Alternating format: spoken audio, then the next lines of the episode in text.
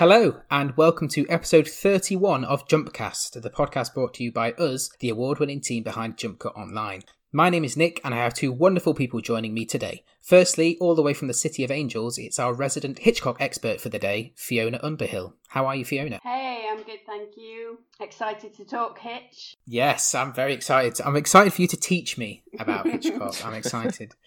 And secondly, from a little bit closer, it's about a two minute car journey away, it's Jacob. Hi there. How are you? I'm good, thank you. Yeah, not bad. Not bad. Also very excited to speak about Hitchcock. I've been swatting up a little bit over the last few days. Oh, you've done some Not preparation. much. Nah, I've built myself up there now and I'm going to struggle. Yeah, I've come into this accepting that uh, my knowledge is going to be is going to be whittled into insignificance by by Fiona on this Mhm. podcast. So I'm excited to learn. That's just everyday life in jump cuts. Well, yeah.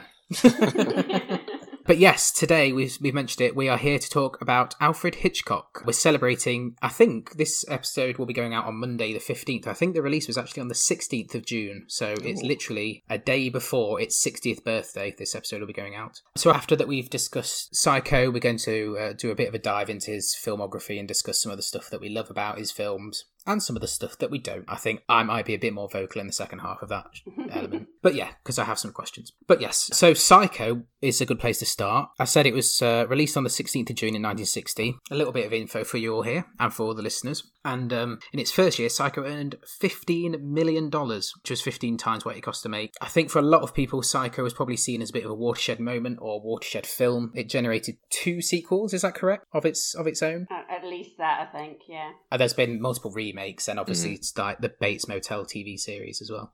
And then obviously was also sort of like the the original sort of Madman with a Knife film, which has obviously been co- copied and reproduced hundreds and hundreds of times uh, in the film market that we see now By us, Nick. by us, include yeah, Yeah. including us.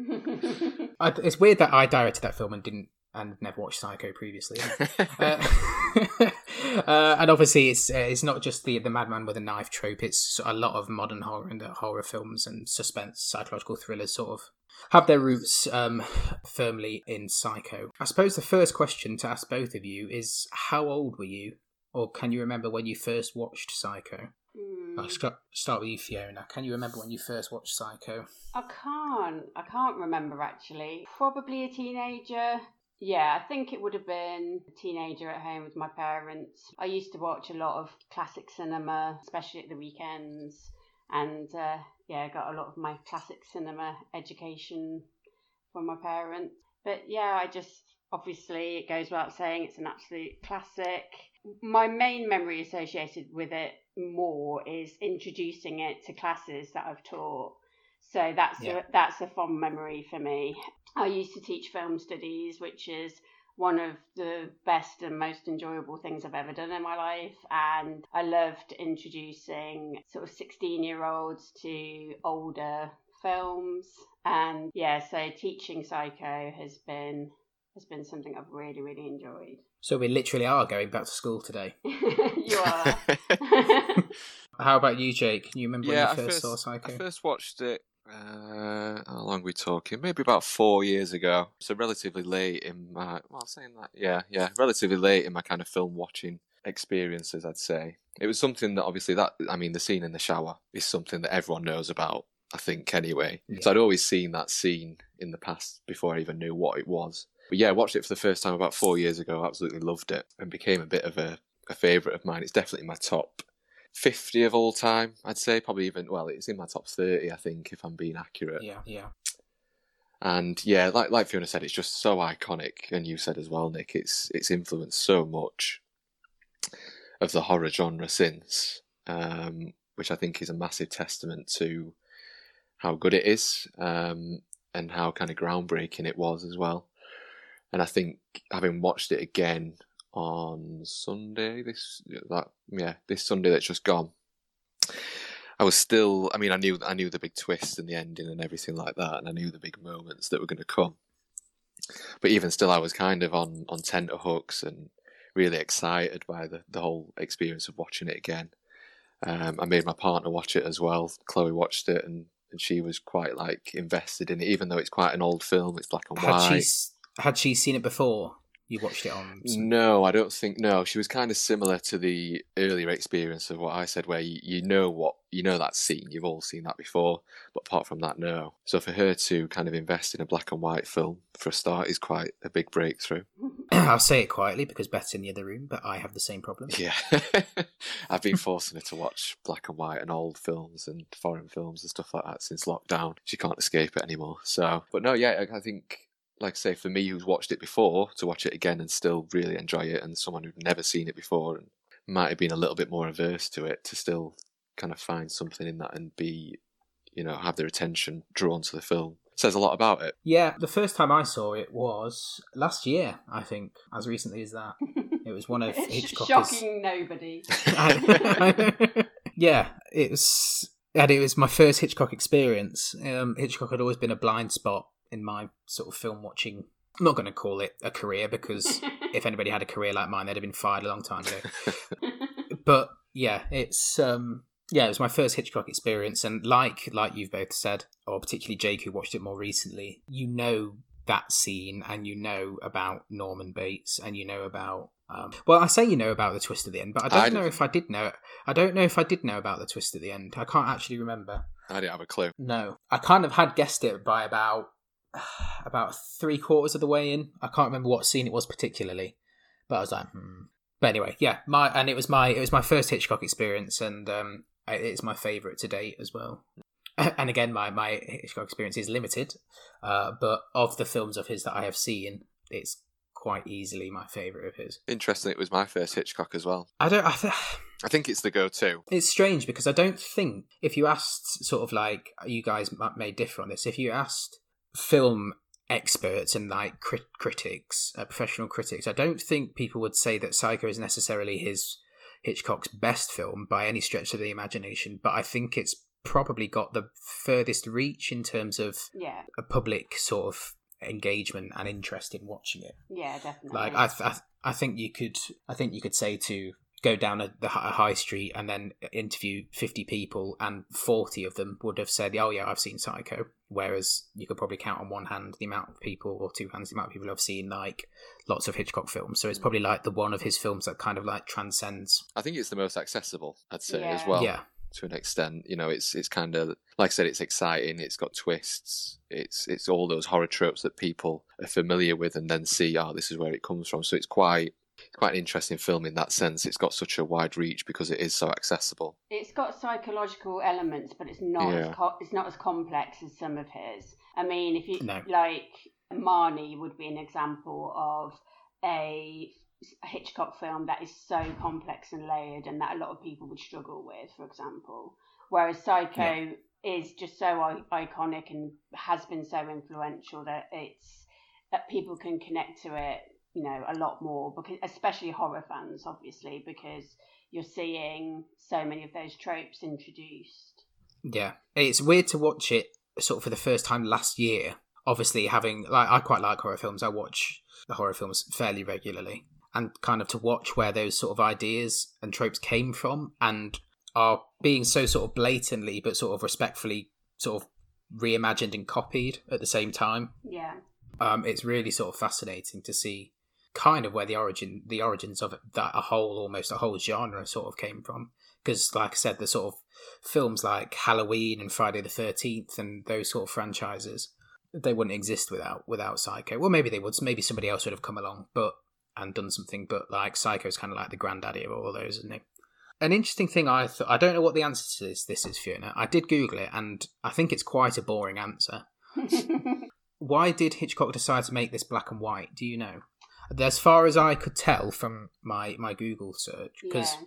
if you look at something like Rope, and that was done in 1947, something like that, 48. which is 48, yeah, which is an over an entire decade before this, and that was obviously in color. Yeah. What was the decision to go back to black and white? Was it just a budgeting thing? I don't think it's budget. I think he very carefully chose when to go to black and white. So he did it in 1956 with The Wrong Man as well. I think it's a stylistic choice and I think it really works. So, for example, everyone, well, I think most people know that the blood in the famous shower scene is chocolate syrup. and things like Yeah. and things like that work in black and white, obviously, in a way where you'd have to um, find different solutions in color. Yeah. I think it's just so beautifully shot. I think the black and white absolutely works perfectly in Psycho. I agree. It's just, uh, you know, for the, the cinematography and the use of sort of light and shadow and silhouette. When you think about that iconic, again, silhouette sort of of, you can see it's like the, the mother figure kind of through the shower curtain, you know, approaching and the knife is like that just wouldn't be anywhere near the same in colour it, it works because it's got those that stark contrast. It's got the you know the silhouette, the light, the shadow. It just wouldn't be the same in color. No, it works really well. And I think the first time we see the mother is when Marion pulls up to the ho- the motel and looks up at the window, and then her silhouette walks past the window. Yeah, Again, in the black and white, that just becomes so pronounced that it's quite. It's, it had a, obviously it had like a sort of haunted house vibe to it, but it was like it the black and white sort of um, contrast contributed to that hugely. yeah, I also did read that Hitchcock himself, a reason that he wanted to, because I think he went to Paramount and obviously wanted to pitch, uh, wanted to make this film, and they said it was impossible to make. And there was fears that the shower scene and shower sequence, and a lot of the film, generally speaking, would have been too much for a lot of audience members to take yeah, and to sort of understand and appreciate. Um, so another reason that they did go to black and white is so particularly for that shower scene that the blood yeah, wouldn't look as bloody, so that you could. Because again, this in in the 1960s, this would have been, I imagine, this would have been pretty groundbreaking stuff. yeah. I'm so jealous of anyone who got to see it when it first came out because for several reasons. One is that how fresh and original and just coming out of nowhere it would have seen seemed, but also um, obviously the twists and just the unexpected nature of it. You know, you would have gone into it with no knowledge of the shower scene, no knowledge of the ending. One of the most shocking elements at the time was the fact that Janet Leigh, who's the big star of the film, you know, the, Yeah. the fact that what happens to her happens so early on, that would have been absolutely shocking uh, to, to to the audience. That was going to be the next point I brought up to you for you both. Was when I first watched it, that was the main shocking moment for me because obviously I knew the shower scene existed, Yeah, but I expected it to happen in sort of the last 15 to 20 minutes. And the film is kind of like two halves, if if you like. It it go Mm. it tricks you into thinking, okay, here's our heroine. We see her commit this crime of stealing the forty thousand dollars from that terrible man in a cowboy hat. um, and then we're like, okay, so we know where this is going. She's going to go on the run, and then she's going to come across some police officers, and she's going to have to run away, and we're going to follow her journey. And then for I don't know what the timing is of when she of when she dies. I think it's roughly about 45, 50 minutes in, and it's literally about the halfway point, like you said. Yeah, it's that was the one thing that really threw me when I Mm. watched it the first time, and I was like, "That's such a." Again, looking back at it now, nearly sixty years ago, that is such a bold, a bold thing to do in terms of narrative. yeah, Um, I don't know what you think, Jake. Yeah, no, I absolutely agree. I, like I say, when I was watching it the other night, I kind of obviously I remembered what how early on that happens, uh, and when it happened, Chloe was really shocked by that. You know, she said, she, I think she even said like, "How long's left?" And I was like, "Yeah, Yeah. quite a while still." so we're only about halfway through, and she couldn't believe that, which I think is really interesting. That's definitely what my thoughts were the first time I watched it. I remember, like you said, it's built Yeah. up so much that you're following this woman, and then suddenly she's gone, and you're thinking, "Well, where the hell is this going next?" kind of thing. And I think it does. It escalates it. It's like with any kind of horror film, and you see it with like what Ari Aster does nowadays as well. With this first, you know, Yeah. first ten minutes of Midsommar is disgusting, and then you know, right, okay, shit, this is going to get a lot worse. Hereditary, when Yeah. the lamppost intervenes at yeah, the I was halfway going to say. Her- Hereditary was the is the most sort of recent sort of equivalent I can think of where Mm. a lot of the marketing was done where we were told that Charlie, the young girl, was was going to be sort of key to the narrative. I mean, she is key to the Yeah. narrative without doing any any spoilers for Feast. I know you haven't it's, seen it. it's all right. I'm not bothered. oh, is it not? Shit, sorry. It's okay. Um, but when but when um, that happens, it completely subverts all of your Expectation. expectation of what we've been told through the trailers and through all the press and stuff of what th- this film is going to be about. And yeah, I got the exact same vibe from that. And I think a lot of it comes from as well when again because this is now such a common a common genre in cinemas that we're told that so an example is something with a like this would be Halloween, where the whole film is Jamie Lee Curtis being chased by somebody, and this and it's almost like this shower scene would have been one of a series of incidents, or maybe the final in a series of incidents where she's been attacked or chased by this person. But the Mm. fact that it was the first time it happened, and then she's killed or murdered in the first sort of altercation that they have, it's just it blew me away the first time I saw it. It's almost like it's based on something that her mother did. Yes, almost. yeah, no, uh, yeah. I wonder why they cast Jamie Lee Curtis in Halloween. Yeah, um, I suppose that sort of bold thing we talked about, so how bold that story is. It's also a film that really sort of addresses some sort of. It kind of challenges the whole sort of idea of sort of American families and American motherhood and the American dream, and kind of like, so it kind of like rips them apart, really yeah. the sort of again the sort of value uh, the relationship between Norman and his mum before events is also is kind of hinted at being not very natural, shall we say? And it there's a lot of sort of just like permissiveness that happens, and it's just so every single character has their own sort of way that they are sort of breaking the rules of society. If you if you if you know what I mean. So That was one of the most groundbreaking elements to have Janet, Janet Leigh be the heroine and the protagonist. And as we've been saying, we're following her and her journey, kind of rooting for her. But, you know, very, very early on, she commits a crime. She's seen as what would have been viewed as a very kind of shocking, slutty vibe, basically, for the Yeah. time, because she's sit- viewed in like a, a bra and, uh, you know, not very much clothing quite early on. So people would be like almost turning against her, and then they might view the shower scene as kind of her getting her comeuppance. But then, um, Yeah. but then the second half, uh, Norman Bates kind of becomes the protagonist, and then we're kind of rooting for him. And yeah, it's just so kind of twisted, and like you're saying about the sort of values, and it's it's just sub- subverting expectations all the time and subverting kind of the values we place on those we consider heroes and heroines and villains.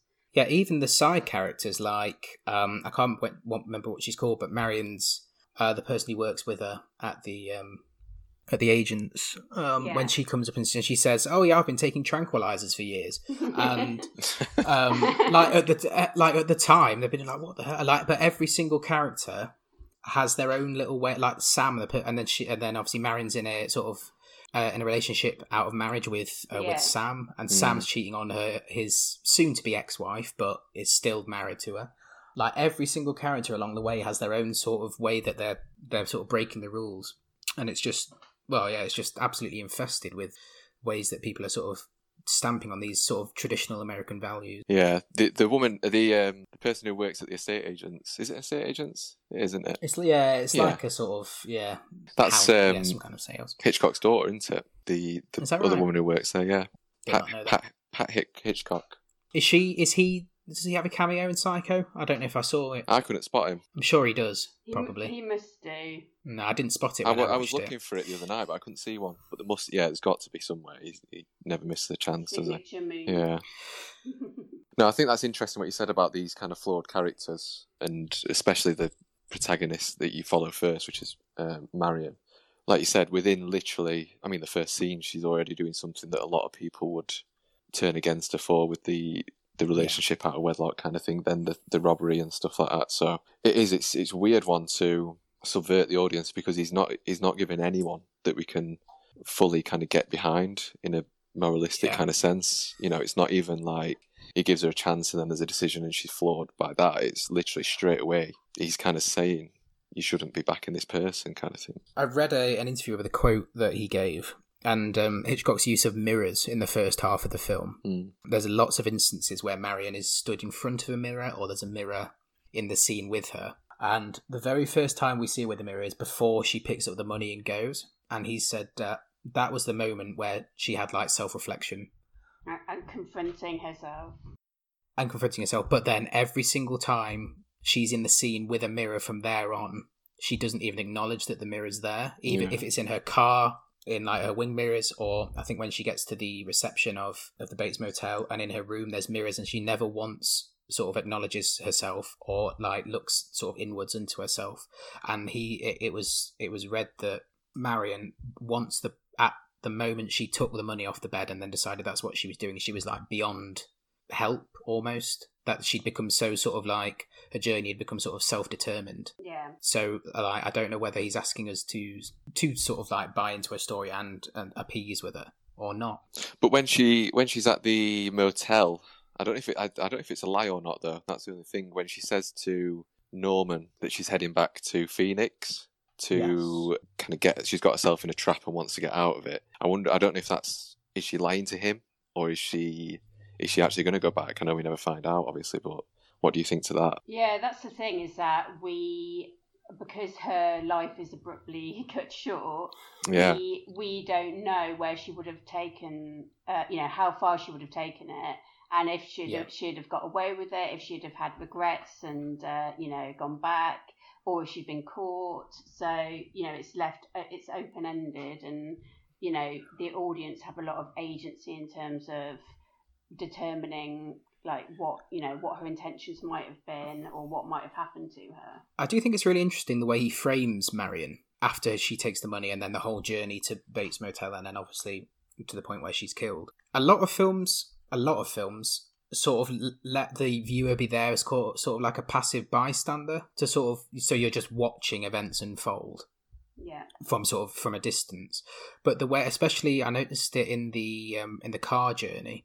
Mm. sh- she is framed like she fills the frame her face fills the frame and like it's almost like invasive how much access we're given to her and the way that the sort of i've never seen this done before that might be because i haven't watched enough films but when when she was driving in the car um away from phoenix a scene was playing out as a voiceover. Yeah. so it Mm. was acting as as like a like a voice inside her head but it was a scene happening elsewhere at the same time. People like discussing like oh where's she gone? She's normally late on mondays. Oh she'll be in a couple of minutes and then oh she's still not here. And then they sort of descends into them accusing her of stealing the money. Like and that kind of acts as like a doorway into sort of marion's psyche a little bit i thought even though it's not her thoughts. Um Yeah. i think the way that i think the way that she's framed and she's she is is and it sort of what's the best way of describing it it sort of yeah it doesn't let us be passive Yeah. in in just watching her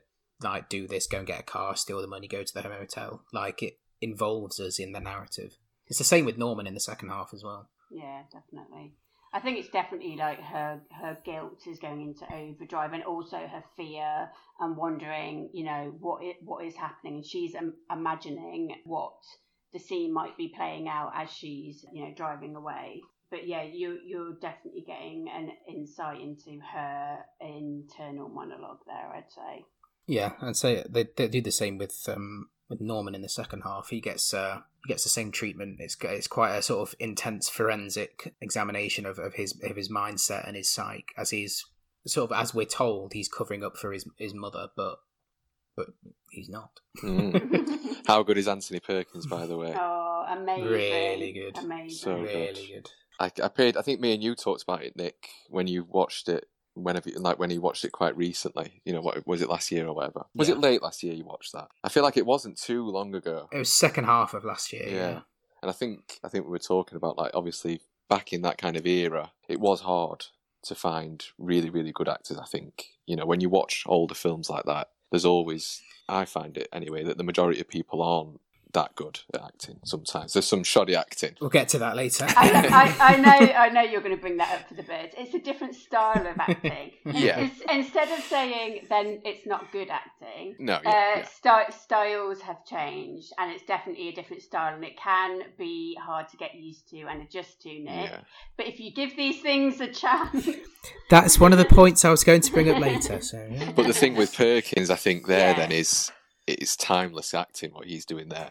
The little Yeah. nuances and subtleties to his performance are what you would not, you know, it wouldn't look out of place now yeah. at all. It's really, really solid, It, deep it, acting. it is, yeah, it is a different style. I agree, and it feels more modern and fresh. And because Mm. he's doing so much with his eyes, and Yeah, obviously that iconic shot of just you know where it, you know, he's just looking and kind of smiling and just saying so much with his face. He's incredible. The last scene of him in the in the cell Yeah. um as he's doing as he's, as he's doing that monologue Yeah. in his in his head is oh, and his smile at the end, Mm, and his fur, and that how how dark his eyes are, and his Yeah. brow. Oh, so sends chills down my spine just thinking about it. I love how kind of versatile he is throughout it all as well. Like you see him really scared when Sam's Yeah. confronted him. Uh, confronted him. You see him clearly lying and sweating and you know everything and, and being quite charming to people as well. Also, I was going to say when we first see him, he's genuinely quite sort of personable Mm. and and sort of yeah charming. I suppose is the best way you could describe it. Uh, when he first uh, meets Marion, obviously offers officer some tea and sandwiches and whatever, whatever it was. Nice guy. Yeah, there's so many things going on in that performance that it's it's absolutely. Did he get nominated for it? Don't think so. Disgrace. That is ridiculous. He deserve, he definitely deserved to win an Oscar for it. But I Yeah. think Yeah, I he's- think like like nowadays even you know horror is not recognised by No, awarding true. bodies, is it? no, don't get me started on Toni Collette. I'm still mad. but yeah, he's he's just incredible in it. He is. I, when I was watching it, th- uh, you may shout about me, shout at me about this. I was I was imagining. So I know there have been remakes of it. Um, I haven't seen any of them. you imagining a new cast? Yeah, I do that as well. there's been a TV. There was a, there was a TV show of it with Vera Farmiga Yeah. in it as well. But I was imagining what who would make a good Norman Bates, and I don't know whether it was just because I, I think they look vaguely similar. But Andrew Garfield Ah, is who I I, I was thinking the exact same. in my head. He does look like him. You're right, and I think he'd be good at that actually as well. What do you think, Fiona? She's turned off in disgust. well, surprisingly, I'm actually a defender of the Psycho remake, the Gus Van Sant one with Vince Vaughn. I don't hate it, and I, Wait, I- does Vince Vaughn play Norman Bates? yeah, he does, yeah. Jesus Christ! What year was it? Like 1990 or something? That one. Yeah, it's like 2000. Oh, is it? Uh, Oh. Yeah, yeah. I I'm not opposed to you know we I don't object to it for for existing, which you know a lot of people have that kind of stance. Uh, Andrew Garfield, I am extremely mixed on, but possibly yes. I think more for looks in it, it more than anything, but you could play that quirky character. It was just the first. it- again, it is, it's that stuff when he was sort of being more Hmm. personable and sort of likable. He just gave me big Andrew Garfield vibes. I don't know if Andrew Garfield himself is very The like uh, the remake was 98, sorry, 1998. 98. All right, okay. I may if if well if if Fiona the the, the our resident Hitchcock expert says that the We're it's allowed to watch it. I might That's give it a that. watch and compare it. Yeah. I you know Is there anything else you guys want to talk about Psycho? I just wanted to throw a quick question that I've just thought about. Oh, so yeah, obviously we go said the film is kind of split into two halves with the with the killing of Marion as the end of the first half kind of thing. Which Yeah. half do you guys prefer, if any?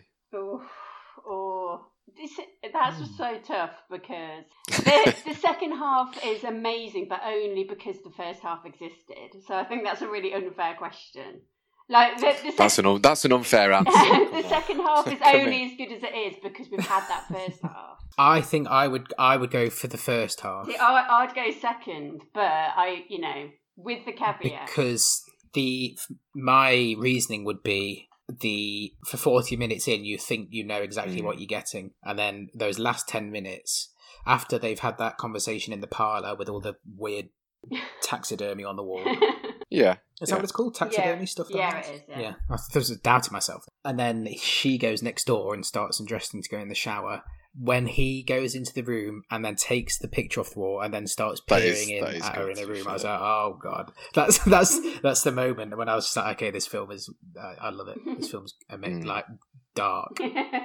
I just love the way how quickly It it, does. turns. And that's a signal of how Um, unhinged he is as well, because it's literally he's so happy to have her in the room and chatting and then literally a second later. like there's little moments obviously looking at hindsight in that scene before in the parlor when he's talking about uh, Mm. stuffing animals and um, he talks about not understanding how animals work until they're dead and they've been stuffed Alarm obviously- bells Which- might start ringing. yeah yeah which obviously is a bit of a heavy-handed foreshadowing once you get to the end um, but yeah just the way that in that five minutes from the sort of the second half of that conversation through to sort of what happens that the way that the film turns Mm. just like that with a click of the fingers is was amazing to me. Fiona, anything you want to to add on site that we haven't talked? Well, I suppose we haven't talked about the sc- um, Uh, Bernard yeah, I did want to score, mention that. we? I think the re- one of obviously the main reasons that the shower scene is so iconic is very similar to the, to why Jaws is so iconic, and it's because uh, that score in that moment is doing so much,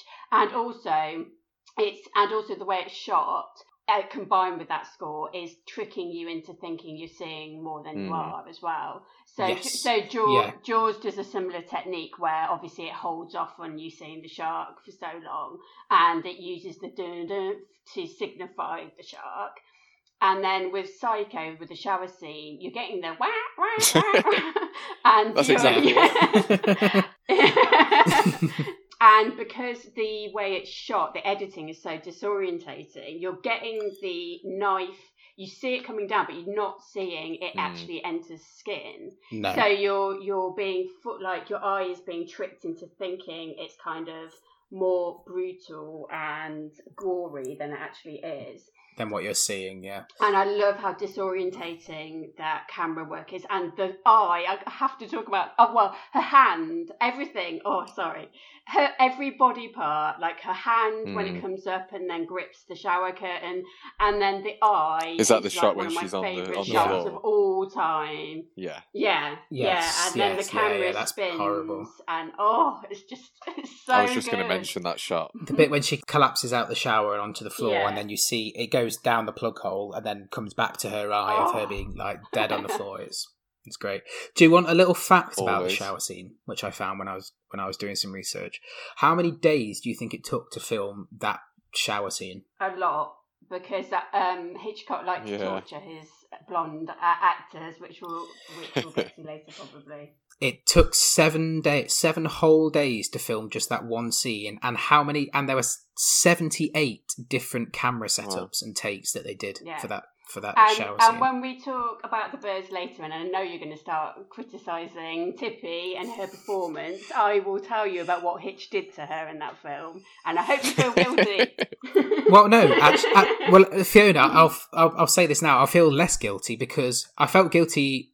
I'm going to say swear shitting on the birds because a lot of people say that it's really good and they love it. But when you told me Hitchcock was a bit of a shit himself, I feel less guilty by by saying the film shit. But yeah, that's a nice transition actually to leave Psycho behind and go on to Hitchcock's filmography. Let's do Can we start with the birds? yeah, I think I think I think we're Rip going to have to rip the Yeah. Band-Aid off. Right, so I'll tell you both my opinion on The Birds, which is one of only four Hitchcock films I've seen. I've seen Psycho, I've seen Rear Window, I've seen Rope, and I've seen The Birds. The Birds is by far out of the four the worst. I like. I actively disliked The Birds. I think think that's the point of the film. stars. Everyone dislikes the birds, Nick. no, yes, okay. But okay, I'll, I'll outline my points to you, and then you tell me why I'm wrong. That's probably how it's the best how best to play this out. So, well, a lot of my issues are with the act- the actual story and the narrative. So I can't remember what the woman, the main character's called. What's she called? Mrs. Daniels. What's her first name? Is it Steph? Steph? Hang on a sec. I know what your first I'll call her Mrs. is going to be, Daniels. Nick. It's, it's You, you you sent me this, didn't you? I think you? you asked me this on text. It's either Samantha or Stephanie, I think. Hang on. I know it's something Daniels. I can't Melanie. remember. Melanie. Melanie. Okay, Melanie. That's a really hard word to say. Melanie. Right. Okay. Yeah. Essentially, I think the story is idiotic. so, like, okay, I'll, I'll run you through the story, and you tell me that this is like narratively sound. So, a woman enters a, a pet shop going to pick up her, her birds that she's ordered, and they haven't arrived. When there, she sort of vaguely flirts with a man who she has no idea. He doesn't introduce himself or anything. So, and she's so sort of fascinated, infatuated with him for talking to him for two minutes that she decides to uh, ring somebody up to track his number plate, find out his name, and find out his address, which is fucking bizarre behaviour to begin Have you never with. done that, Nick? So, so then she then decides to go and order a couple of lovebirds. They uh, the lovebirds because and then she's going to go and take those 60 miles up the coast in search of this man that she now has the name of and then try and find his house also at this point i should say that the birds that she originally ordered weren't there to be picked up, so were going to be delivered to her apartment that evening. So when she's gone off gallivanting up to wherever, whatever the bay is called, she's got two birds that she's just bought who are now lying, I assume, dead in her apartment because she's just left them and done swanned off up to wherever she's going. So essentially, later on, this is a, a, further an extra point. We'll go back to my narrative issues in a minute. I think the whole film is about the spirits of the dead birds yeah. in, Mel- in, in, Melanie's in Melanie's flat. Yeah, I don't, um, I don't, I don't disagree, and uh, you've yet to say anything that's bad. So I'm, wait, I'm waiting for you to get to the bad point. well, all the na- oh yeah, right. So then she, when she gets to the what's the bay called? It begins with B, doesn't it? I can't remember what it's called. Something Bay. Bodega Bay. Yeah. So when she gets there, she then accosts a local teacher and says, What's the name of this person's daughter? Which is bizarre anyway. So then she could write a birthday card to her. And then she goes across the lake, rents a boat across the bay, commits a breaking and entering crime to then leave some birds there in the front room and then runs away. Nick has safeguarding issues and all this, this movie. and, and then all this is for a man's daughter, which makes it even more creepy. Like, he, she doesn't know whether he has a wife or, um, or daughter has a mother, and like what uh, the whole time in the first 20 minutes i was just sat there like who is this person? And what is she doing? And i know horror films are renowned for characters doing stupid things but like this was like off the chart. The first 20 minutes i just I lo- sat I there. Love melanie daniels i just sat there in disbelief. Mm-mm. my issue oh yeah and then the whole first hour is just nothing happens in the first hour. Absolutely nothing happens in the first. I know it, it plays out like a it, it plays out like a terrible soap opera, like with all these sort of interweaving families and relationships, but none of which have any long-lasting sort of point by the end of the film. Her behaviour that you've just described is often in rom coms, and it's often men doing this kind of stalkery behaviour, and it's seen as a, a, a, big romantic gesture, by the way. well, it shouldn't be. It's weird. no, but like, do you know what I mean? Like, she's just, it's utterly bizarre behaviour, and we're asked to, like, root for this person. Yeah, she's an unhinged queen. Yeah, I love I, her. I was just shouting at. The, I was shouting at the sparrows. I think she's. Oh, yeah, like like Fiona said, she is clearly quite unhinged. But I think it's important to remember about why she's unhinged is the main thing, which is about her her mother, who who was obviously involved in a bit of a weird relationship as well when Melina was younger. Uh, her mum like ran away with someone, so I think her whole her whole view of like romance and relationships is obviously skewed because of that. Yeah. Um. So yeah, it is. It, you're yeah. absolutely right, and like Fiona said, you're absolutely right. To these things you've said are actually quite interesting. I think that she's gone to these lengths. Yeah. But it's just, I it is weird. It really weird. like I don't know how. It is weird. Yeah, it's but I don't... such a weird film. Yeah. It's like one of the best things about it. Oh, I love like honestly, if I only could choose one Hitch film, bearing in mind I've seen twenty five Hitch films and love them all dearly, I might choose The Birds as my favourite. I, lo- I love it. I love it that much. Absolutely baffling to me. like, like, okay, if you boil, if you ignore, because I have issues with the the acting. I think, and I know we said it's a different acting mm. to Psycho and to a sort of more dramatic, other dramatic films, but it's it's almost laughable in points. But I think again, the, there is parts that are laughable on purpose. I think with the birds when they're driving as well, yeah. and the birds like tip. Is it uh, they, they tip in some weird way, don't they? Which is quite. It was intentionally it's, a bit of a so goof kind of thing. Yeah. I, yeah, but I love it. I love it's so over the top. It's melodrama, and the the actual horror of the situation to me is like to me it's scarier than Psycho, and it traumatized me more than Psycho, and it has had a massive influence. Like I'm scared of birds, and I, I entirely put that down to this film. And when when I start to see birds in any number start to gather, and this used to happen quite a lot in like my childhood home, there'd be a house opposite us, and birds would start to gather on top of their roof and kind of all in a line. And that that was it. Like, oh Fiona's God, indoors. They, are yeah. gathering. They're, they're, they're watching me. I, f- I find it terrifying, but also funny and melodramatic, and I just love everything about it. I did read a thing uh, Jordan Peele said after he'd done um, Get Out and then obviously with us, he said his approach to doing a horror film and writing a horror story is to find something ev- every day and make that scary. Yeah. So what they have done with like he did it with a teacup and with a pair of Mm. scissors and like but obviously that's what uh hitchcock was doing here with the bird like how many times you go out for a walk or look out your window and there are some birds on a on some telephone on the top of the Yeah. telephone Mm. telephone wires or Yeah. like you said on somebody's rooftop so i do understand that it's just oh Um, the best thing know about it is that there's never any explanation. What I love about it is that it just starts one day and And and ends. and, and ends, and there's never any motivation. There's never any big wider point made because that's the thing with some horrors nowadays, and I'll include something like Us in this. Is that there has to be kind of a, a wider explanation at the end? There has to be a, oh, you know, this, this is actually worldwide, for Mm. example. That's like a, a common twist at the moment with horror films. But what I love about The Birds is that it's so specific. It's like this one town, it's this one woman. It is targeted, and it's like, but but why? Why did the birds hate her so much? And it, and like the motivation is just never explained. They're just like evil fucking birds are after Tippi Hedren, and I love that about it. I have no issue with that at all. I think that's great. I think that puts out the sort of the way that sort of nature is that there's quite is often isn't an Yeah, explanation. ra- for things. It's just, it, random. it's just things just happen. But like, I'll I won't I won't go I won't talk about the effects because obviously the there was obviously limitations at the time of what they could actually do. Um, so I don't think it's fair to sort of pound on the special effects too much. If you watch it now for the first time, it is a little bit distracting, but it's not it's not the film's fault. But like, what do you think The Birds is about? Does it have to be about anything? No, I, I don't. I don't think it really does have to be about anything. I do. I do think, like all of Hitch's films, he is exploring psychological aspects because he does this with all of his characters, like Jacob was saying.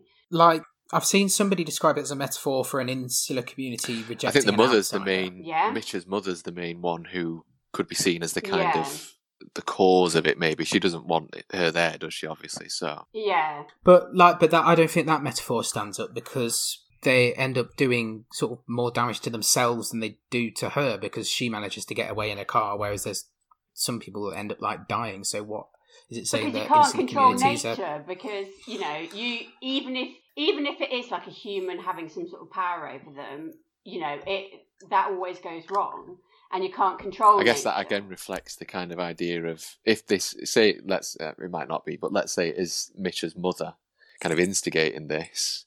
Is that kind of overbearing nature of what she's doing actually detrimental to her relationship with Mitch and and the wider kind of Yeah, uh, Mi- yeah everything? community. So it may be that she wants to do that, but then obviously that backfires on her, the people around her, everyone. So that could be one. yeah. Yeah, I don't necessarily think anybody's like in charge in No. like a sort of supernatural way. It's not the like there's not like a bird whisperer in in, in There should have been. Bodega Bay. but yeah, I still I still read it as as um the spirits of the dead birds in in Melanie's flat because she gallivanted off to the Big- Bodega Bay Mm. have come back to haunt her. That's how I read. I read think you could be on something there with those with the birds that she leaves behind, though. Again, if you think about what what Yeah. Melanie's mother did, What an irresponsible pet owner. She got she owned them And for less than twenty four irre- hours. yeah. irresponsible If mother. Melanie, yeah, if Melanie's mother ran off Uh. with someone and left Melanie behind, Melanie's only doing that to some birds, isn't she? There, I guess, in that sense, and running off after a, a man there. And then the birds have come Mm. back to, to kill her. Yeah. That's it. We've cracked it. Maybe. I love this interpretation. Yeah, I just think. I I mean, I know we could talk about the effects, but something so simple as the famous jungle gym scene where she's outside Mm. the school and there's a, a we we call it climbing frame, Yeah. don't we, in the UK? Yes, so, we do. Um, None of that jungle gym. sorry. I'm I I have to speak in both American and UK English all the time. And I have to code switch all the time. Yeah, so when they're starting to amass behind her, and obviously she's just blissfully unaware and smoking her cigarette, I just uh, that sequence is so so good, and it doesn't, you know, and that that stands up today. I don't think that's. Yeah, yeah. That is that's the that's the best scene of the film by an absolute mile. That scene, like by an absolute mile. Yeah. What do you what? So what would you rate the birds then out of five? I suppose if we're going to do a five star scoring system. you know, I'm going to say five. You're gonna, yeah, yeah, you're five. Jacob, what, what about yourself? Like, where does it sit in the Hitchcock pantheon? I think it's up there. You know, I think it's my third favorite, probably. after. Oh, it's well, it's my fourth favourite. I think my, my favourite's Psycho, then Rear Window, and then The Birds. I remember watching The Birds at, at university, and it was. Oh, maybe that was the first Hitchcock that I watched. Actually, I might have lied earlier. Thinking about it now, I remember. I remember they showed it Despicable. as a university for some reason. I think it was Animals in Film module, and yeah, that must have been the first time I watched a Hitchcock film. Sorry about that. Um, yeah, and that was it properly impacting for me to see that. I knew obviously the effects weren't amazing, and some of the acting was a bit dated and stuff, but I just remember being so shocked by it and kind of over not overwhelmed but like I'd never really seen a film with such a like you say kind of putting this such demonic evil kind of aspect to nature and something that you see every day like birds especially if you want to feel sorry for Janet Leigh being in a shower for seven days, then have some. Yeah, tell her- tell us about this. Yes, go on. Who's who's in the attic? You know, like the climactic scene where she's like at the top of the house and the, Yeah. the birds are getting in through the roof and stuff. They they use real birds on this set, by the way. It's not all just like you know a bird a, a plastic bird on a stick or whatever. They use a lot of real birds, and Hitchcock absolutely traumatized Tippi Hedren and would just put her, you know, in a confined space with real birds and rile Mm. them up. And just like would go at her and go at her and go at her to get Didn't that he- performance. didn't he do something as well where he I'm sure he sent her into a room or a space or something and didn't tell her what the scene was even going to be as well. I'm sure I remember something He- like yeah, that. I'm sure he he manipu- he manipulated his actresses a lot, and there's a- like we could you know we'd probably need several Mm. more hours to get into the psyche of Hitchcock himself and what he did to his icy blonde. I get that in a, in a sense, in that obviously you want to get a natural reaction, but there's a there's a line to that. there has to be a line. It's yeah. That's what I was But to say. it- I feel and it, you have to sort of uh, examine Hmm. his reasons behind why he cast these actresses who all looked very similar, who were all these icy blonde types, and then what he, what the roles he put them in, and then how he treated them on set. And there's a lot Hmm. going on there. yeah. So I feel less bad there. Saying the birds is a bit shit when it turns What out. did you What did you give it out of five stars, Nick? Uh, one and a half, so three out of ten. mine's, mine's like a four star, I think. Yeah, Yeah. solid eight. I just, I, I, I don't know. I just, I suppose Fiona, you know what you said earlier about how you have to get into a mindset to watch yeah, older films. I kind of describe it as when people try to like read Shakespeare for the first time because, like, yeah. as a Eng- English literature student, I've read enough Shakespeare to flipping for a lifetime. But once, and it is difficult. It's difficult to begin with, but once you get into the get rhythm. into the mindset, it's you kind of get in, Mm. in. You understand it more, and it's easier to comprehend. Yeah, I think I'm still in the process of finding my of finding my comfort with with Yeah. not just Hitchcock, but with films sort of prior to. and as as much as we tease you about it, Nick, I'm very happy that you're doing doing it and trying it. And I would say keep going with it Yeah, and persevere definitely. and don't be put off by by your by your early experiences. We'll get to that at, at the Yeah. at the end of the show. You can give me a couple of films you would recommend. But yeah, no, like. But this is the thing. I just, I just think the birds was too far removed for me in terms of. I know it might have been deliberately like Heightened. but like, yeah, it was it was too far gone for me. So, Jake, what f- Hitchcock film do you want to talk about? I talked about a film I didn't particularly like. What film do you want Uh, to talk about? I'd like to about? touch on Rear Window. As I said, it's it's my Yeah. second favourite after after Psycho, and another one that's just so iconic as well. Like everyone Yeah.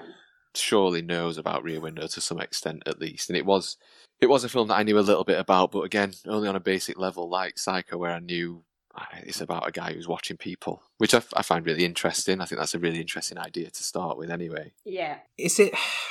I've. It's just a extended. Here we go. It's an it's it's an extended version of Micky Flanagan's "Maintain the Peep" sketch, Which is amazing. Why would you not want that? Which is The peeper No, right. the PP. my thought. the PP, yeah. um, my my thoughts on Rear Window are that it was a really, really, really, really, really, really, really, really, really good Mhm. concept, done not perfectly. Is anyone perfect? I won't say it's. no, I see. I, what's another word for not? Adequately. Oh, I don't want to say badly. Adequately. Uh. yeah, there we go. The um, It's you a- need to watch the modern day equivalent, which you'll be more comfortable with, Nick, which is Distur- Maybe. Disturbia with Shia Le- Yes, LaBeouf. I have heard. The... Shia LaBeouf. I th- I think right. My main, my main. I'll explain my main problem again. You can tell me why I'm wrong.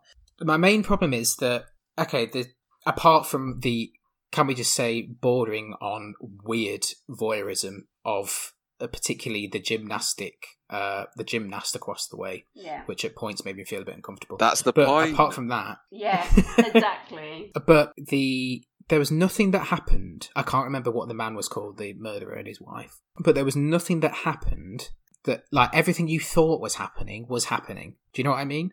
Everything you thought was going on in that flat across the I way is actually what was going on. But yeah, but that's that's the entire point because you're meant to think Jimmy Stewart is paranoid mm. and and deranged and unhinged, like a lot of Hitch- Hitchcock characters. But he's obviously proved right in his in his kind of mad ramblings. I love, I love that Nick keeps bringing up these issues, and we're just like, yeah, that's the that's Yeah, the and we're part. like, yes. But I just wanted like in the last twenty minutes, I wanted a, the whole thing to be flip the table over and be like, ha, you thought wrong all along. I was like, oh, well, it was just exactly what I thought was going on in the first place. That's a bit mundane. I don't know if that is. I don't know if that's right. Like like Fiona says, it's that kind of you're watching the films thinking this guy's you, you know, or, or, or people around him are thinking this guy's paranoid, blah blah. But you don't think that because you know it because you can see it's happening in real time that it is right and it wa- and it was right. But then you were yeah, so, So, then you were yeah, but you're aligning yourself with Jeff and seeing that you know this is happening, but everyone else isn't seeing that. So then you, when it all kind of comes to fruition, and you see the obviously the climax, that should be the payoff there. yeah. Hmm, Do you know what I mean? maybe. Oh, well, yeah, possibly. I don't know. and I it's an just found it a interesting bit- subversion of the idea that there's got to be this twist where, like you said, what you were Yeah. waiting for didn't come. So that in itself is a, a twist, maybe. Yeah, I that's guess. just annoying. but that just left me unsatisfied. Mm, okay. Oh, I don't know. I just, I, don't- I don't know. I, I suppose I'm a bit of a sucker for having my mind blown, and I didn't have my mind blown. I think a lot of a lot again. I've I've I've said this multiple times when watching older films. A lot of my problems with watching them is that I have such high he- high expectation of going into watching them. Like the old films that are classics, you mean, kind of thing. Where But also, Yeah, also yeah, yeah. I think that you you have seen so many films influenced by that, or things that are kind of subverting it. So you're expecting twist endings in horror, for example, but you, you need to go back to these masters like Hitchcock who invented these horror tropes in the first place. see, I've had So this when issue. you're Yeah. going when you're going back, you need to understand that everything that's that you have been watching has been influenced by that that particular thing. I had that exact issue with a few films. Blade Runner, for a start. I watched that and was like, but I've seen this done and and probably, to be honest, done better. Yeah, exactly. And same with what was the But, film that I said the other day as see- well? Was it Indiana Jones that I mentioned? I'm gonna get I'm gonna get Yeah. loads of here. Indiana Jones as well. I said it was like quite generic, and then I realised straight away, shit, it's gen- it's generic because it, it is the genre. In- So, yeah, it invented the genre. Yeah. It invented the genre. but I do sympathise with Yeah, that. I- I I, think- get that. I'm like that. I think I came with. I think because Rear Window is so well like revered, like people love Rear, Rear Window. I think, and because everyone said, "Oh, it's so clever" and everything, and because as things were progressing, I was like, "Okay, everything's progressing exactly as I think it is." And people say this film is like amazing, and I was like, "Okay, I'm waiting. I'm waiting for the moment where it's going to twist and going to grab But my attention." and it's like, not- yes, right. It's not clever for plot reasons. It's clever for its construction. The fact that they actually constructed that set Yeah, the set is mental. and and mm. had you know those people doing those things in real time and then the construction in terms of like blocking framing and the like you know the most famous scene perhaps is when grace kelly actually goes into his Yeah. apartment and then when she puts on the wedding ring and things like that and it's just the way that you're viewing things through the telescope as well as an audience. And when you say, like, oh, what, you know, I felt watching that gymnast was a bit creepy, it's like this is exactly what Hitchcock is trying to do. That's his entire purpose. Is But that- now you've said that he's a creepy guy. I just think that that was him being no, creepy. but but this is why it's so layered and interesting. Is because he he's having the protagonist be a voyeur is forcing us to confront our own voyeurism, and this is a theme that goes all the way through Hitchcock. Voyeurism is one of his his main themes. It not, I Yeah. mean, Rear, Rear Window is obviously the kind of zenith of that particular theme. Voyeurism, yeah. Yeah, but it go it goes through all his work, and I think he absolutely is saying things about himself as well. That's the interesting thing is that I think he knew what he was, and a lot of his work is kind of him confronting that. Mm. It doesn't make him less shit as a person, but I just mean I do think he is, mm, you know, he a lot of his work is definitely him wrestling with his own psychological issues, and then he puts all these really, really complicated psychological issues onto his characters. Could he not just be less of a shit? That'd be a good way to confront his problems by uh, actually not We doing could say this about ninety percent of the world, really. Yeah. Easier said than done. and also his his you know he could just go to therapy instead of using his work as his therapy. Yes. But then we wouldn't have this podcast. So And that's what it's all. That's what his. That's what decades and decades of Hitchcock has been the ultimate to. This exact moment. artwork is this podcast coming together. So yeah, Jake, tell me. Sorry, I, I, I, I invaded your conversation about telling me why you liked Rear Window. Tell me why you like Rear Window. Um, I mean, we've touched on a lot of it there. To be fair, um, the yeah, the voyeurism kind of aspect of it is fascinating. I think with the like Fiona said, the kind of setup of all the buildings and stuff, and the fact that you can see all these different lives going on, and he's got that kind of uh, Jeff's got that kind of not control over it, but the voyeurism gives him some kind of power there that he can see all these people's secrets and, and intimate lives. Mm. Is just fascinating for a start. It, it kind of gives you I love the yeah. it gives you almost you know rather than just one film following one character you've got all these different stories that you see ever so briefly at different times and stuff Yeah. I do love the idea that that Jeff knows some people in his apartment block better than like the people Yeah. they're living with. this is it yeah. Um, I did like. I did like that. or does he as well this it was which is an interesting idea you know as, as you said He's obviously seeing snap snapshots, isn't Yeah. he? He's getting glimpses, and he's not getting the full picture. exactly But yeah, and he's drawing his own conclusions based on these little glimpses he's getting. Unlike the birds, for for for absolutely no, I'm not for one minute suggesting that like Rear Window's a bad film. Like I, I think I still gave it like a seven Mm. out of ten. Like I, I still think it's a really, really good film. I just I was missing that that moment for it to grab me by the scruff of the neck and say, "Look how amazing Mm. I am." Like I, I, it, it i don't think there for is me. a I, I wouldn't say there is a moment in it though. I mean, obviously the climax is pretty exciting. I, I thought anyway, but I don't think there is a moment. I think it is the big picture of it all that makes it what it is. Yeah. There's no one moment in it where you're like, "Wow, this is a game changer." It's just the whole the whole structure of it and the construction of the the story, the setting, the, the characters, and everything is is what makes it so interesting. No, I, no, I say I, as a, as a concept, the Mm. sort of the the way that humans interact with each other and the hidden secrets we all have from one another, and that the whole dynamic of that apartment block. I thought, as I said, as a concept, I absolutely loved it. For the first hour, I was like, I love this Mm. film. But then it just didn't, It didn't have anything me, which was my Yeah. problem. Which was my problem.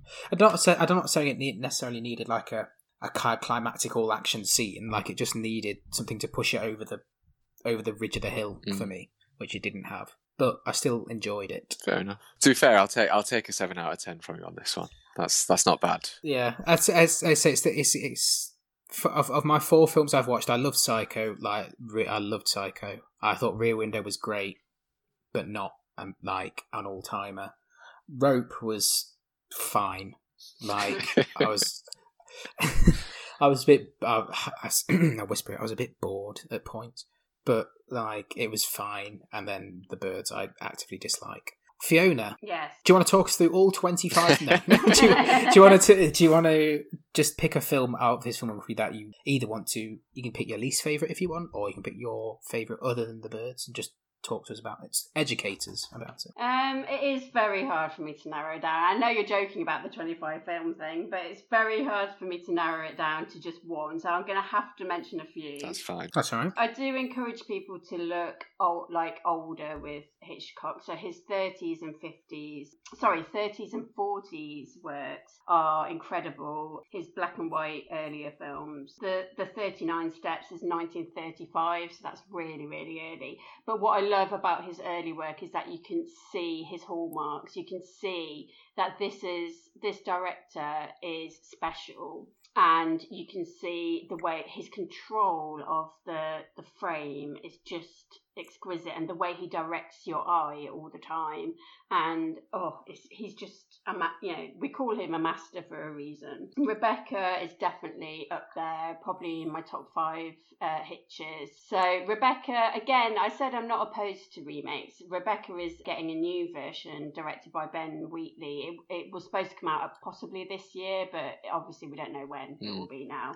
With uh, Armie Hammer and Lily James which I'm really excited about. But the that's good talent that has touched that. Rebecca from 1940 with this iconic character of Mrs. Danvers, who's like this demented kind of how um like she's a kind of maid in the house she's the housekeeper sorry and she has this young woman who's like the second mrs de winter come to live as she gets married to an older man and Mrs. Danvers, the housekeeper, is still very much attached to the first Mrs. De Winter and her memory. And so Mrs. Danvers is kind of against the new wife and starts to do things that make her feel very unwelcome. And that, that film is amazing. Notorious is a really, really good earlier Hitchcock film as well. It's it came out in 1946 and it absolutely blows my mind because it's dealing with uh, Nazis fleeing to South America after World War II. And, in 1946. And it came out in 1946. So it's the fact that it's tackling this subject matter mm. and it's tackling like who you can trust and sort of espionage and spies and things. But the fact that it's dealing with something that is happening, you know, right in that very moment to me is so exciting. It's got amazing performance from Ingrid Bergman and Cary Grant. It's got a really fresh, modern female character. She's set up at the start. It's a bit like Janet Leigh in Psycho, but bearing in mind this is 1946, so she's set yeah. she's set up as like she's a hard partying girl. She gets drunk all the time. She sleeps with men. She's just such a fresh, modern character. And then she falls for Cary Grant, and then it becomes. I mean, the love story is one element of it, but it's not the only element. It, it features another big theme of uh, Hitchcock, as well as voyeurism, is gaslighting, and yeah. and it features again. Um, character Rebecca has this as well, where characters are kind of made to feel as if they're going mad, but they're actually being either controlled and manipulated by somebody else, or like in the case of Notorious, uh, she starts to actually be poisoned. So that's what that's one of the the themes that I really really love about his work. In terms of his later films, uh, Vertigo is held mm. as a masterpiece, but it but it's not my favourite Hitch. North by Northwest, I know both of you want to watch that, but I've struggled to find it. Yeah, it's not on. It seems to be a film that's omitted from any box so set that they release. I don't know why. It must, it's one. It's one of his most famous things. Yeah, yeah, it must be. Uh, but that is an incredible film. It's got this amazing set piece, uh, this big climactic finale on Mount Rushmore. It's also got this iconic scene where Cary Grant is running I've away from the crop, the crop dusting plane. Yeah. It's just, it's so, so good. In terms of his later films, Dial M for Murder and To Catch a Thief are both Grace Kelly films. Out of all Hitchcock's icy blonde women, she was the one that he was most obsessed with. To Catch a Thief is really glamorous. Uh, Cary Grant is a cat burglar. It's set in like Monte Carlo. It's got a really glamorous setting, so obviously the costumes are gorgeous. Dial M for Murder, I saw a couple of years ago. I had already seen it, but I saw it again a couple of years ago in a movie theatre, and I saw it in 3D, oh, wow. 3D glasses. Wow. And it is incredible. I'm not very into modern day 3D. I'm, no, I, I can't stand if, it. If, if, if I have the option to watch something not in 3D, then I mm. will do. But annoyingly, when they release things in IMAX, they quite tend to yeah. be 3D. It's really yeah, annoying. I hate it when you don't have the option. Anyway, Dial M for Murder in proper cardboard 3D glasses from the 50s. it is it's so, so good. It's so well done. It's got all these bits where obviously you've got things coming towards you. It's uh, Dial M for Murder has got a really intricate plot that I think you might like, Nick, because it definitely mm. has a mm. payoff and it definitely oh yes there we go. goes, goes through lots of twists and turns. And yeah, Marnie's a really interesting one. Again, I mean, it's 1964, and it's it's uh, the it's got a Sean Connery non James Bond performance, which makes it unusual. It deals with the topic of rape, which you know is quite groundbreaking for its time. Mm. It's very psychologically fucked up uh, on several levels. But um, to me, Marnie is more interesting than Vertigo. But it, it, it doesn't doesn't mean it's flawless. Just to touch on Vertigo, Fiona. I know I know you said it, you like it, but it's not as amazing as what maybe other people think. I think I'd agree with you on that one. That was one of the few that I watched. I have seen it, and I, I thought it was really, really good. But I was led to believe that that was like his best, almost maybe. And I didn't quite get mm. that. I didn't feel it as much. I don't even know why, really. I think it was just. I think the voyeurism's there again, and it's but it's just a little bit I don't know, maybe again I'll probably get in trouble for saying this.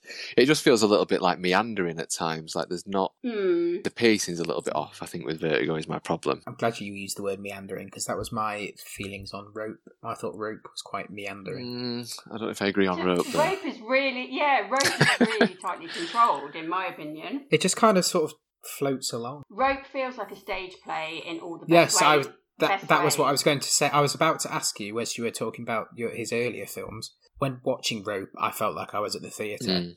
Do his all, are all his older films like that? No. Or was, um, or was that just I mean, a, that that specific a stylistic rope, choice? Yeah, it's a stylistic yeah. choice in Rope because obviously it's got the single location and it's yeah. got the one one shot effect. I mean, if you some of them like Thirty Nine Steps, The Lady Vanishes, uh, Strangers on a Train, they these have got quite elaborate you know, obviously trains are involved in those three. They've got quite elaborate sets and locations. Jamaica Inn has got quite an exciting sort of shipwreck uh, plot going on.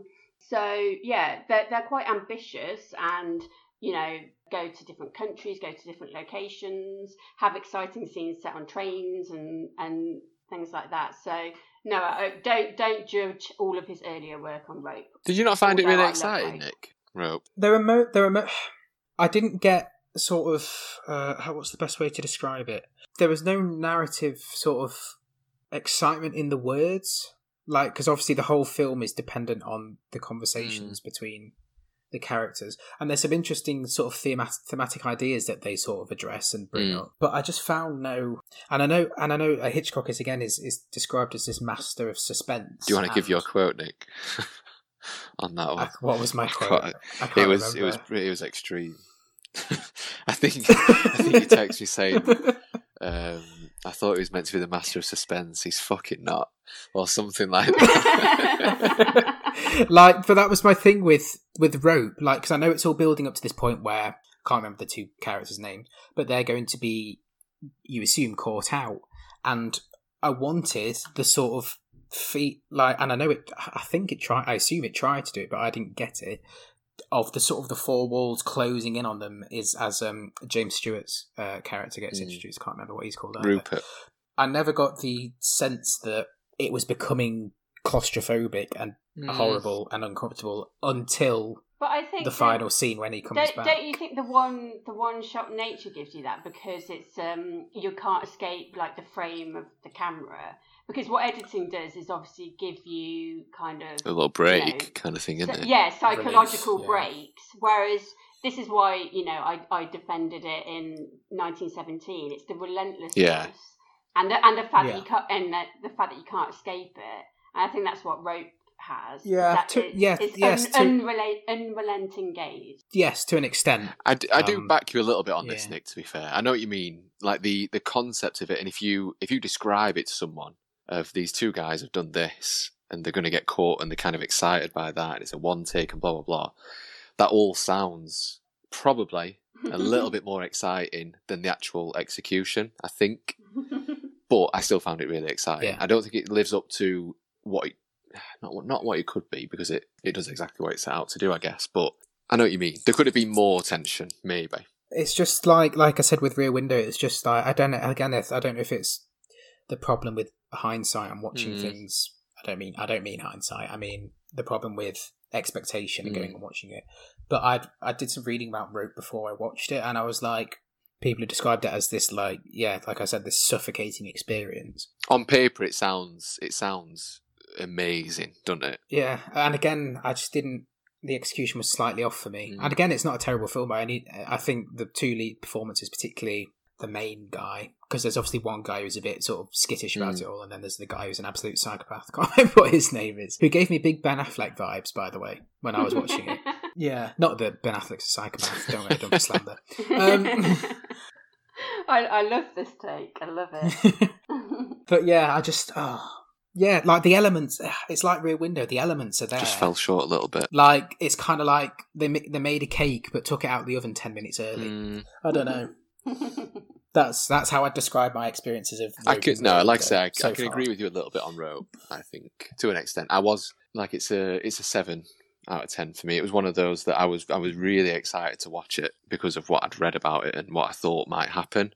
And I do, even though I think he's done it quite well, I think it it wasn't as amazing as I expected it might be. No, I say yeah. It's It's a very solid I don't film. know. It's Still, yeah. oh yeah, like don't get me wrong. Like it's not it's not the birds, but Um, But yeah, so off your off the back of your recommendations, Fiona, I think my box set has Dial for Murder in it. So Great. Mm. uh, I might check out I think Rebecca. I will Rebecca make sounds that my really next interesting. Hitchcock.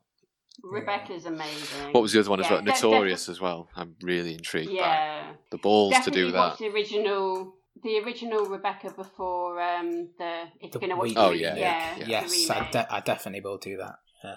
I think that's in my box set as well. Yeah. Rebecca. Is there anything either of you would like to add about Alfred Hitchcock and or his filmography? I might just quickly ask Fiona, have you seen Strangers on a Train? I have, yeah. What do you think? I watched it on the weekend as well. I like it, but I think The Lady Vanishes is. I prefer The Lady Vanishes in terms of film set on a train Mm. by Alfred Hitchcock. Okay, they're very niche. um, Yeah, well, that was supposed to be rumored for. a it remake, was. wasn't it? That was going to be Affleck and Gyllenhaal, wasn't it? By Fincher. That was the rumor. I'm sure, but that Yeah. has long gone. I've not heard anything about that. I thought about that after I watched it. But no, I th- I'm guessing Gyllenhaal was going to play Bruno. Was his name Bruno? I forget what he's called. The weird guy. I'm sure it's Bruno. Yeah, the, the the guy who basically proposes the plan and gets obsessed with the plan was pretty good Mm. in that. Really, really. I think again a little bit like Perkins in Psycho. His acting didn't stand out as being ah, this is from this era kind of thing. It, it did just feel like genuinely quite good acting. Bit transcendent. Yeah, definitely. I think the rest of the acting wasn't amazing. Obviously, again, it was very different. Sorry, not not amazing, just different. Very different. But no, I thought it was quite good. I quite liked it. I think it was a little bit. I mean, there was a bit towards the end where Guy is playing tennis for about fifteen minutes of the film, and yeah, that was a little bit laborious, but. I get it. I know why he needed to do that. I was a little bit curious by the clock that he keeps looking at though, because he played a five set match of tennis, I think, and the clock only moved forward like 10 minutes. So that was a bit He's a weird. Yeah, yeah. But no, there was some really good bits, really good shots, quite good tension. There's a little twisty moment that was quite good. Yeah, I thought it was all right, that one. I quite enjoyed it. Yeah, Definitely one to check out if you can, Nick. I think you'd, you'd maybe like it. I I'm not going to promise anything Yeah. anymore, but again, it's it's it's another one of those where the concept Mm. of it, it really it interests me because obviously everybody knows what the story of Stranger Yeah. Things is. I think I could surmise my what's the deal, Nick? Yeah. my my experience of Hitchcock so far is that I have absolutely no doubts that he is a great filmmaker because you can just look at the way that's and the way he composes his shots and his and his transitions into shots and the way he frames characters to take you in like inside their psyche. The way like he's a great filmmaker, and if you look at something like Rope, like what a feat of filmmaking, it's the narrative elements so far that have been hit and miss Mm. for me. Because, like I said about the birds, all of my issues were narrative points mm. to the point where I was, I'm just completely checked out and don't care about this film. Hmm. like, there was nothing. If you look at it as a point of as a piece of filmmaking, I have absolutely no problems with it whatsoever. So, and as my final question to you, Fiona, because you'll probably be more know more than me, did Hitchcock write any of his films, or because I think of the of the four I've watched, I don't think he wrote any of them. his off the top wife, of my head. His wife wrote them as well. So his wife, She edited them as well. yeah, she, she, she's an Yeah. editor by trade, but she co-wrote some of his scripts. His write I mean, I I like his films that are based on books as well. So Rebecca, Jamaica Inn, and Lady Vanishes are based on Maurier and Agatha Christie novels. So that's The Birds that- is Maurier as well, isn't yeah, it? yeah. Sorry. So um, that's I think he I, I I love when he works as like an an ad, adapter. Ada- adapter. Adapter. um, yeah, it's interesting about the script writing because I, I definitely think it is hit coming from him. The vast majority of his themes, his ideas, the psychological exploration, all of that, I think is definitely coming from him. So even even if his name isn't on the script, I Yeah. think the story, you know, is is coming from his brain Mm. yeah. because those themes I know for a fact are definitely his concerns, and also you can see the through through lines and connections, bet- you know, through so much of his work, and he keeps coming back to these same themes that he he wants to explore. Yeah, that doesn't happen by chance. Yeah, exactly.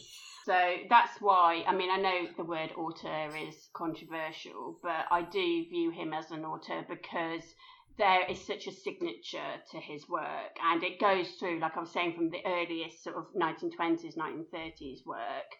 He has a signature style which is so, you know, so unique to him, Yeah. and he has such a strong through line in, in his work. That's why I, I consider him an auteur. Mm. I'm in no way put off by continuing to explore his his uh, filmography at all. Good. It's it's something I've I've been meaning to do for years. After Hitchcock, it'll probably be um, your man, Mr. Kubrick. Barnes. Mr. Yeah. Kubrick. Yay! And us three, us, and we'll have to get back together and do I'd- a what's I'd deal love- with Stanley Kubrick. I'm excited and I'd very, love very to do nervous that. that.